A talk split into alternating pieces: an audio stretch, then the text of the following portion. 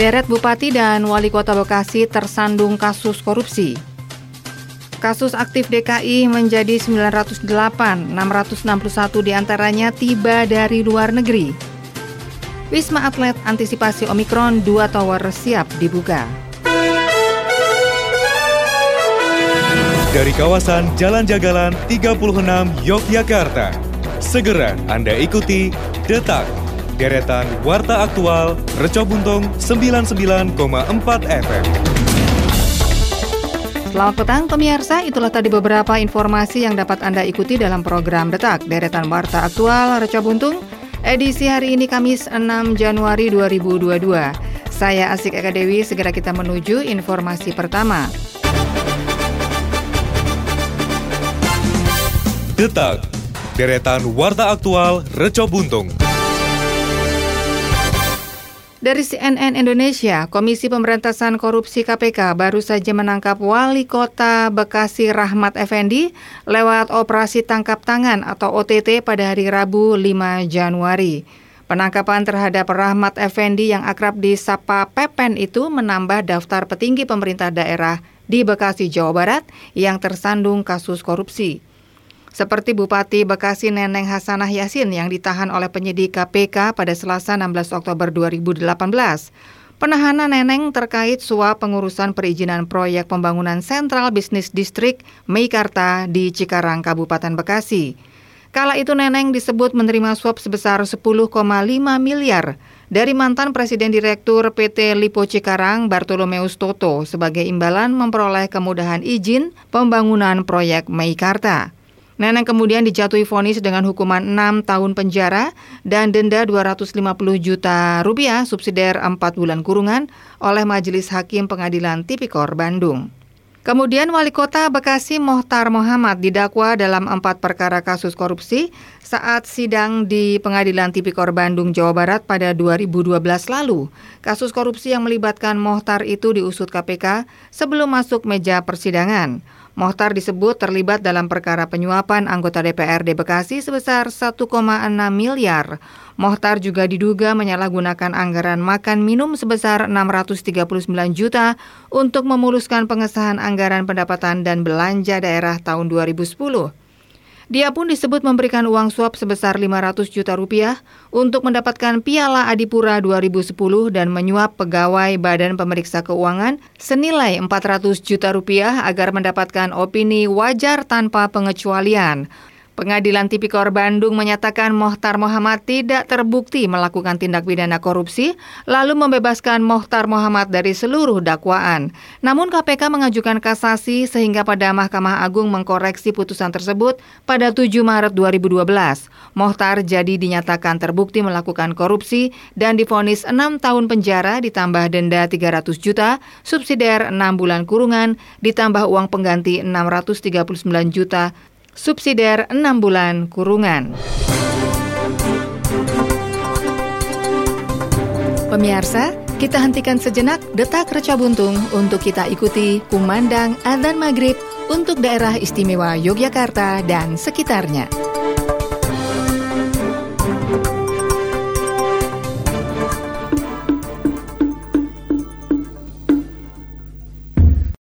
Allahu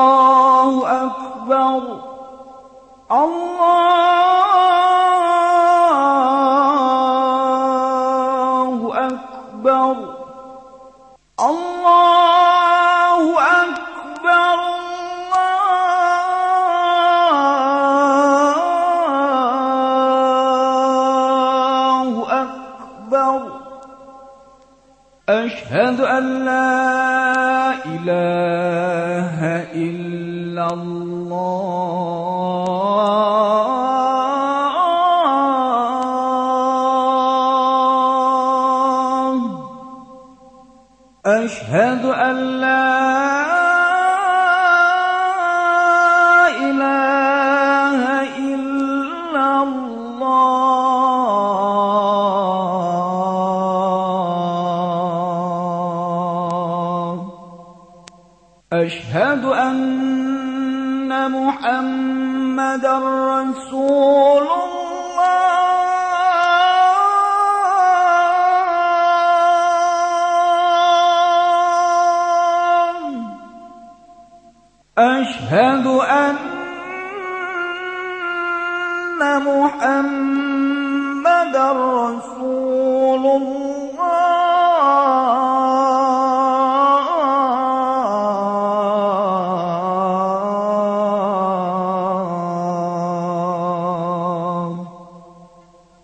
Aí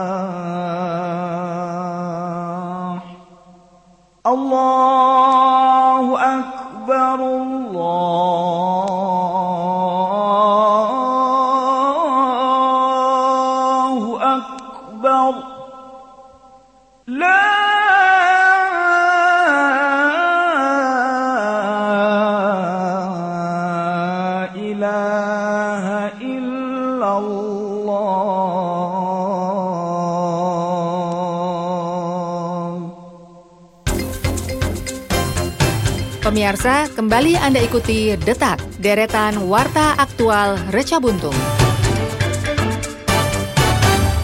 Pemirsa, jumlah kasus aktif virus corona di Jakarta per Rabu 5 Januari mencapai 908 kasus. Sebanyak 73 persennya merupakan pelaku perjalanan luar negeri. Menurut Kepala Dinas Kesehatan Provinsi DKI Jakarta Widya Stuti, dari 908 kasus aktif, 661 di antaranya pelaku perjalanan luar negeri. Selain itu per hari ini ada tambahan 259 kasus positif dengan 211 di antaranya juga pelaku perjalanan luar negeri. Senada, kasus varian Omikron juga mengalami peningkatan terutama dipicu oleh orang yang baru datang dari luar negeri. Sampai saat ini, Pemprov DKI juga masih menggelar secara masif tes lacak dan isolasi dalam pengendalian pandemi ini.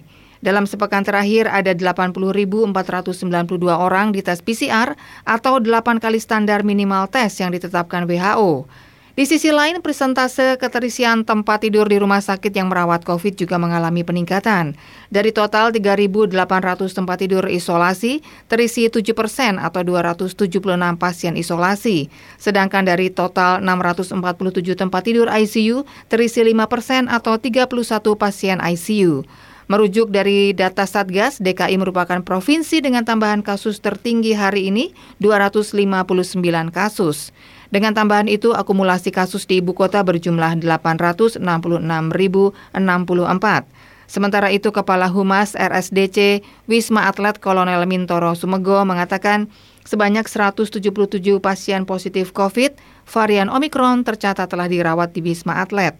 Dari jumlah itu, 41 orang di antaranya dinyatakan telah sembuh dan diizinkan pulang, sementara 136 lainnya masih dirawat.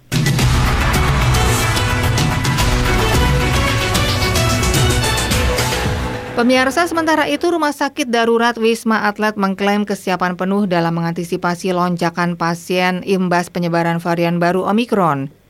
Kepala Humas RSDC Wisma Atlet Kolonel Mintoro Sumego menyebut kesiapan mulai dari ketersediaan obat dan oksigen hingga pembukaan tower baru.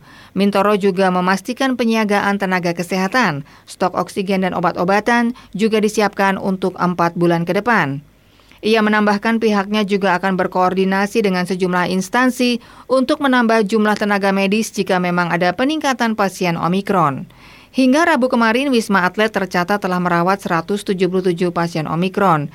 Dari jumlah tersebut, 41 orang di antaranya dinyatakan sembuh dan sisanya masih dirawat. Sementara secara keseluruhan, Wisma Atlet mencatat sebanyak 1.200 dirawat hingga Rabu. Jumlah itu mengalami peningkatan jika dibandingkan dengan awal Desember 2021 yang hanya merawat sekitar 115 pasien. Detak, deretan Warta Aktual Rejo Buntung.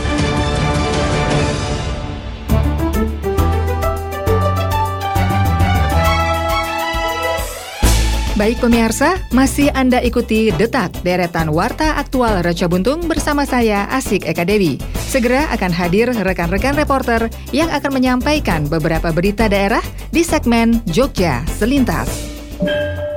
Baik, terima kasih rekan Asik Eka Dewi. Pemirsa Jogja Selintas kami awali dari Sleman. Pandemi COVID-19 yang sudah hampir berlangsung selama dua tahun ini berdampak signifikan pada beragam sektor pariwisata, tak terkecuali di Kaliurang, Kabupaten Sleman. Berbagai upaya dilakukan untuk mendongkrak kunjungan wisatawan sekaligus menambah pendapatan atau income warga. Satu di antaranya adalah menyediakan wahana baru yaitu skuter listrik. Terobosan ini ternyata cukup membuahkan hasil. Wisatawan yang datang ke Kaliurang dan tertarik mencoba wahana ini cukup banyak. Dan saat ini skuter listrik terus dikembangkan. Dijelaskan oleh Ketua Pengelola Skuter 007 Kaliurang Barat Hargo Binangun Pakem Sleman Eko Krismayanto pada Rabu kemarin. Awalnya pihaknya hanya coba-coba namun ternyata banyak peminatnya dan akhirnya dikembangkan. Skuter listrik di Kaliurang ini mulai uji coba sejak dua bulan silam. Dan sampai saat ini sudah ada 350 skuter yang tersebar di 20 base camp. Eko sendiri mengelola 36 skuter.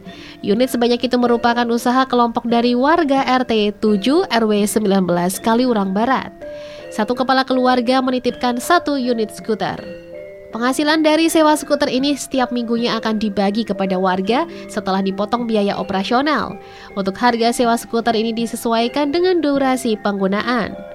Untuk sewa 15 menit seharga Rp10.000, 30 menit Rp20.000 dan 1 jam Rp35.000.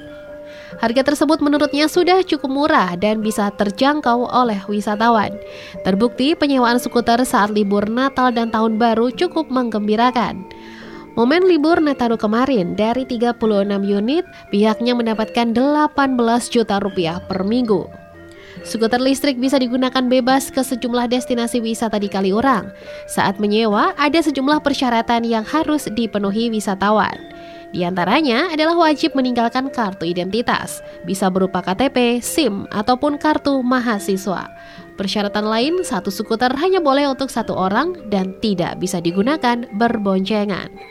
Wisatawan yang diperbolehkan menggunakan skuter adalah orang dewasa, minimal usia 17 tahun dan sudah bisa mengendarai sepeda motor. Skuter yang digunakan di Kaliurang dinilai ramah lingkungan, tidak membuang emisi karena menggunakan baterai listrik yang bisa diisi ulang. Beralih ke Kulon Progo, Pemirsa sebanyak empat wisatawan yang berasal dari Boyolali, Jawa Tengah dilaporkan hanyut di muara Sungai Serang, Pantai Gelagah Temon, Kabupaten Kulon Progo pada Rabu kemarin sore hari. Dari kejadian tersebut, dua orang berhasil diselamatkan. Satu orang dinyatakan meninggal dan satu orang masih dalam pencarian. Koordinator Satlinmas Rescue Istimewa Wilayah 5 Pantai Gelagah, Aris Widiatmoko mengatakan keempat korban di antaranya adalah Randika Putri 9 tahun, Ismadi 47 tahun, Fatih Diandra 16 tahun, dan Zulfa Ulil Absa 16 tahun. Kejadian tersebut bermula ketika satu rombongan sebanyak 15 orang yang masih memiliki hubungan keluarga tiba di Pantai Gelagah pada jam 3 sore. Setibanya di pantai, mereka langsung bermain air di muara Sungai Serang. Keempat korban tersebut menyeberang ke timur muara. Namun saat akan kembali, gelombang air laut sudah tinggi dan arus sungai juga deras. Petugas piket sudah mengingatkan namun tidak diindahkan. Dikatakan Aris, dua orang korban berhasil diselamatkan, kemudian dibawa ke Rumah Sakit Rizky Amalia Temon untuk mendapatkan perawatan. Sementara korban bernama Fatih Deandra ditemukan sudah dalam keadaan meninggal dunia. Jasad korban sudah dibawa oleh petugas ke RSUD Wates, serta korban bernama Randika Putri yang masih dalam pencarian. Hingga pukul 20 lebih 21 waktu Indonesia Barat, pencarian terhadap korban yang hilang masih dilakukan. Proses pencarian difokuskan di area muara Sungai Serang karena kondisi gelombang masih pasang. Demikian pemirsa informasi dari Sleman dan Kulon Progo, sumber berita dari Tribun Jogja.com. Kita beralih ke berita kota Yogyakarta bersama rekan dari Pradita. Silakan dari. Baik, terima kasih Maida Mara. Pendengar Pemkot Yogyakarta melalui Dinas Kesehatan Kota Yogyakarta terus menggiatkan pelaksanaan vaksinasi COVID-19 bagi anak usia 6 hingga 11 tahun. Salah satu kegiatan vaksinasi yang dilaksanakan di sekolah di antaranya di SD Bias Giwangan pada Rabu 5 Januari 2022. Wakil Wali Kota Yogyakarta Heru Purwadi menyatakan bahwa Pemkot Yogyakarta mempercepat vaksinasi anak usia 6 hingga 11 tahun dengan mengadakan kegiatan vaksinasi di sekolah-sekolah. Diharapkan seiring dengan kegiatan pembelajaran tatap muka di sekolah yang kembali mulai, vaksinasi bagi anak bisa dipercepat. Adapun jenis vaksin yang digunakan adalah Sinovac. Heru Purwadi juga menyatakan stok vaksin di kota Yogyakarta saat ini masih tersedia dan daerah istimewa Yogyakarta juga masih bisa membackup. Selanjutnya tinggal kesiapan dari tenaga kesehatan sebagai vaksinator dan sekolah-sekolah bersangkutan. Sementara itu, Kepala Sekolah SD Bias Giwangan Nur Hasana menyatakan total ada 150 siswa SD Bias Giwangan yang menjadi sasaran vaksinasi anak usia 6 hingga 11 tahun. Sebagian besar orang tua menyatakan mengikuti kegiatan vaksinasi itu. Dan sebagian siswa belum dapat mengikuti vaksinasi COVID-19 karena dalam kondisi sakit maupun berada di luar kota. Kepala Sekolah SD Bias Giwangan Nur Hasana juga mengatakan dengan adanya vaksinasi bagi anak ini diharapkan anak-anak memiliki kekebalan tubuh sehingga dengan meningkatnya kekebalan tubuh akan berdampak pada proses belajar mengajar yang bisa kembali normal seperti sebelum pandemi. Pada kegiatan vaksinasi COVID-19 usia 6 hingga 11 tahun ini juga nampak antusias para orang tua mendampingi putra-putrinya. Maya Hayati Lufis, salah satu orang tua siswa, menyatakan vaksinasi ini dilakukan sebagai ikhtiar agar ke depan anak-anak tambah sehat dan kuat, sekaligus untuk membentuk kekebalan tubuh seiring dengan sudah mulainya sekolah tatap muka. Pendengar Bank Sampah Bedeng Berseri RT 35 RW 08 Kelurahan Bumijo, Kementerian Jetis, Yogyakarta mendapatkan bantuan satu buah gerobak sampah dari Pemkot Yogyakarta pada Rabu 5 Januari 2022. Wakil Wali Kota Yogyakarta Heru Purwadi pada kesempatan tersebut mengharapkan gerobak sampah bisa mengangkut sampah organik dan anorganik untuk diolah menjadi nilai ekonomi. Pemberian gerobak sampah ini kepada Bank Sampah Bedeng Berseri yang saat ini tengah mengembangkan kreativitas dan inovasi dari sampah organik dan anorganik. Hasil dari sampah organik ini nantinya dapat diolah menjadi pupuk kompos ataupun ekoenzim. Sedangkan sampah anorganik diolah menjadi pernak-pernik yang bernilai ekonomi. Untuk diketahui, Bank Sampah Bedeng Berseri juga telah mendapatkan penghargaan sebagai bank sampah terbaik nomor 2 sekota Yogyakarta. Selanjutnya, Wakil Wali Kota Yogyakarta juga berharap Bank Sampah Bedeng Berseri selalu memproduksi barang-barang yang bernilai ekonomis dan memiliki nilai kreativitas tinggi yang bisa dirasakan masyarakat. Selanjutnya, dengan diberikannya gerobak sampah gratis, maka kegiatan bank sampah diharapkan menjadi lebih produktif dan memberikan karya kreatif dan bernilai tinggi, sehingga dampaknya dapat dirasakan masyarakat sekitar. Selain itu, Wakil Wali Kota juga mengajak masyarakat untuk ikut berperan aktif dalam memanfaatkan bank sampah menjadi hasil karya yang bisa dimanfaatkan oleh siapa pun baik organik maupun anorganik.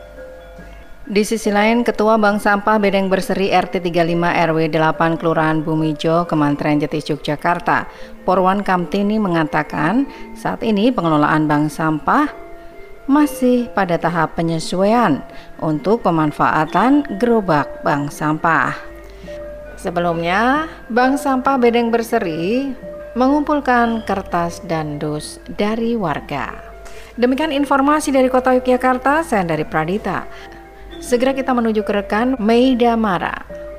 Baik, terima kasih rekan dari Pradita dan pemirsa masih bersama saya Meida Mara untuk membawakan informasi dari Bantul dan Gunung Kidul. Masih dari Tribun Jogja.com, kasus pencabulan yang dilakukan oleh seorang ayah kepada anak kandungnya di wilayah Kapanewon, Pandak, Bantul menjadi perhatian dari masyarakat.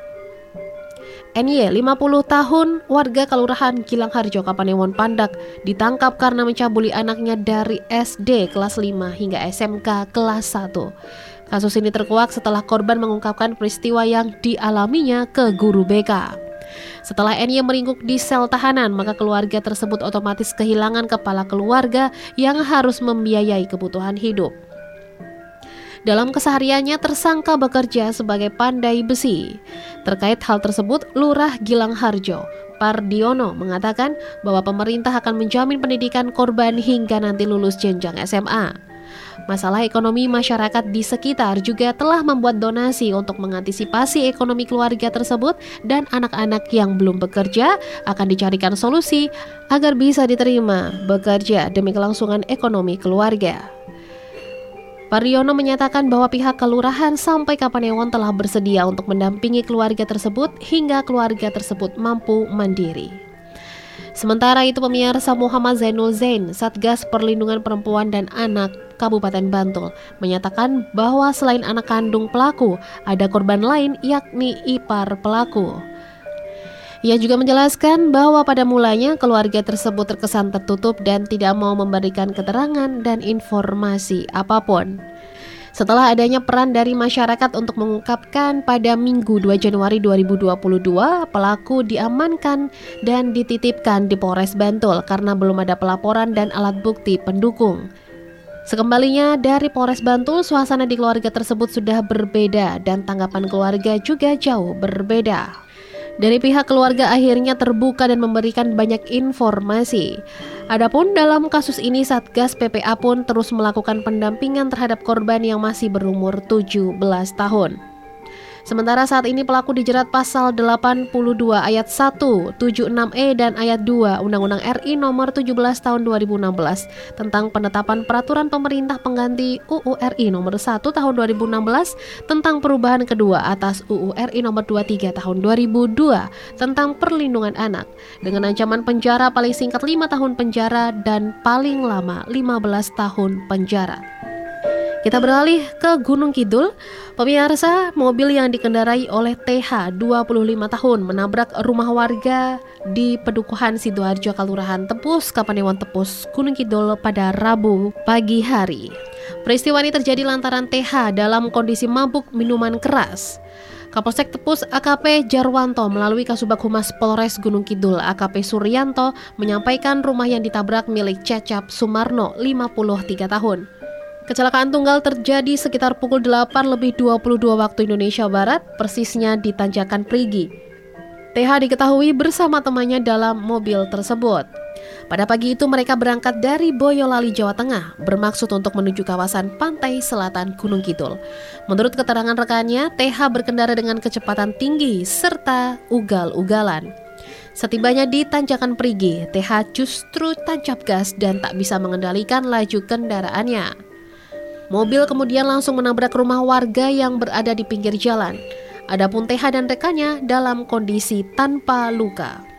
Namun saat dievakuasi oleh warga setempat, ternyata TH didapati dalam kondisi mabuk. Mengacu kesaksian rekannya TH sempat menenggak minuman keras jenis ciu dalam botol air mineral besar. Miras tersebut dibelinya di tengah perjalanan menuju Tepus. Suryanto mengatakan teman TH sempat mengingatkan pria tersebut agar lebih berhati-hati. Namun tak dihiraukan hingga akhirnya tabrakan pun terjadi. Rumah Cecep yang diterjang mobil TH mengalami kerusakan cukup parah di bagian teras. Mobil juga menabrak tugu jalan, dua pohon hingga rambu lalu lintas dengan total nilai kerugian sekitar 30 juta rupiah. Adapun TH langsung diamankan oleh aparat, sedangkan miras yang masih tersisa separuh pun juga disita sebagai barang bukti.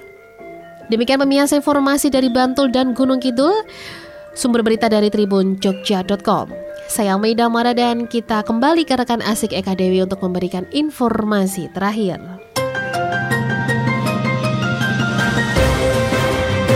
Terima kasih untuk rekan-rekan reporter yang sudah mengabarkan informasi di segmen Jogja Selintas. Dan pemirsa, sekarang kita sampai ke informasi yang terakhir.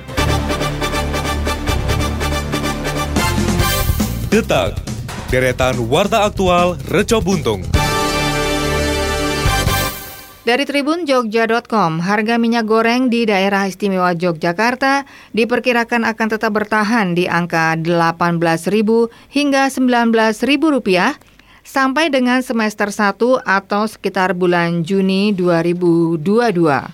Pernyataan itu disampaikan Kepala Bidang Perdagangan Dalam Negeri di Sperindak DIY Yanto Aprianto dalam wawancara hari Rabu kemarin. Menurutnya penyebab harga minyak goreng tidak kunjung stabil lantaran harga bahan mentah minyak atau crude palm oil atau CPO naik. Dia menjelaskan kondisi itu akan bertahan hingga semester 1 tahun ini. Meski harga minyak goreng saat ini menggila, namun dipastikan hal itu tidak akan mengganggu stok ketersediaan yang ada. Data yang bersumber dari Disperindak DIY ketersediaan minyak goreng di daerah istimewa Yogyakarta berdasarkan neraca mingguan mencapai 17.096 ton per kilogram. Yanto berharap dalam waktu dekat ada instruksi dari pemerintah pusat untuk menstabilkan harga minyak goreng saat ini. Status terkait risiko COVID-19 Pemerintah Republik Indonesia menetapkan empat status orang terkait risiko virus corona atau COVID-19. Yang pertama, orang dalam pemantauan atau ODP, kemudian pasien dalam pengawasan atau PDP, suspek, dan yang keempat adalah confirm positif COVID-19. Orang dalam pemantauan atau ODP adalah semua yang datang dari daerah wabah masuk ke Indonesia, data dari imigrasi, dan tidak semua ODP atau orang dalam pemantauan diterjemahkan sakit. Pasien dalam pengawasan atau PDP, yaitu ODP atau orang dalam pemantauan yang mengalami keluhan gejala influenza sedang lalu menjalani perawatan. Demi meningkatkan kewaspadaan, PDP atau pasien dalam pengawasan juga diperiksa intensif. Status yang ketiga, suspek, yaitu PDP atau pasien dalam pengawasan yang telah diyakini memiliki riwayat kontak dengan orang positif COVID-19. Hasilnya setelah observasi ada dua, yaitu negatif atau positif. Status yang keempat adalah confirm positive COVID-19, yaitu suspek yang telah dinyatakan terinfeksi virus corona atau COVID-19. Pemirsa, informasi tadi menutup program Detak edisi hari ini Kamis 6 Januari 2022. Ikuti kembali program Detak deretan Warta Aktual Reca Buntung esok petang pukul 18 waktu Indonesia Barat. Radio lawan COVID-19. Jangan lupa cuci tangan pakai sabun, jaga jarak, jangan berkerumun, gunakan masker, dan lebih baik di rumah saja. Saya Asik Eka Dewi, selamat petang dan sampai jumpa. Pemirsa, telah Anda ikuti Detak, deretan Warta Aktual, Produksi, Tercobuntung 99,4 FM.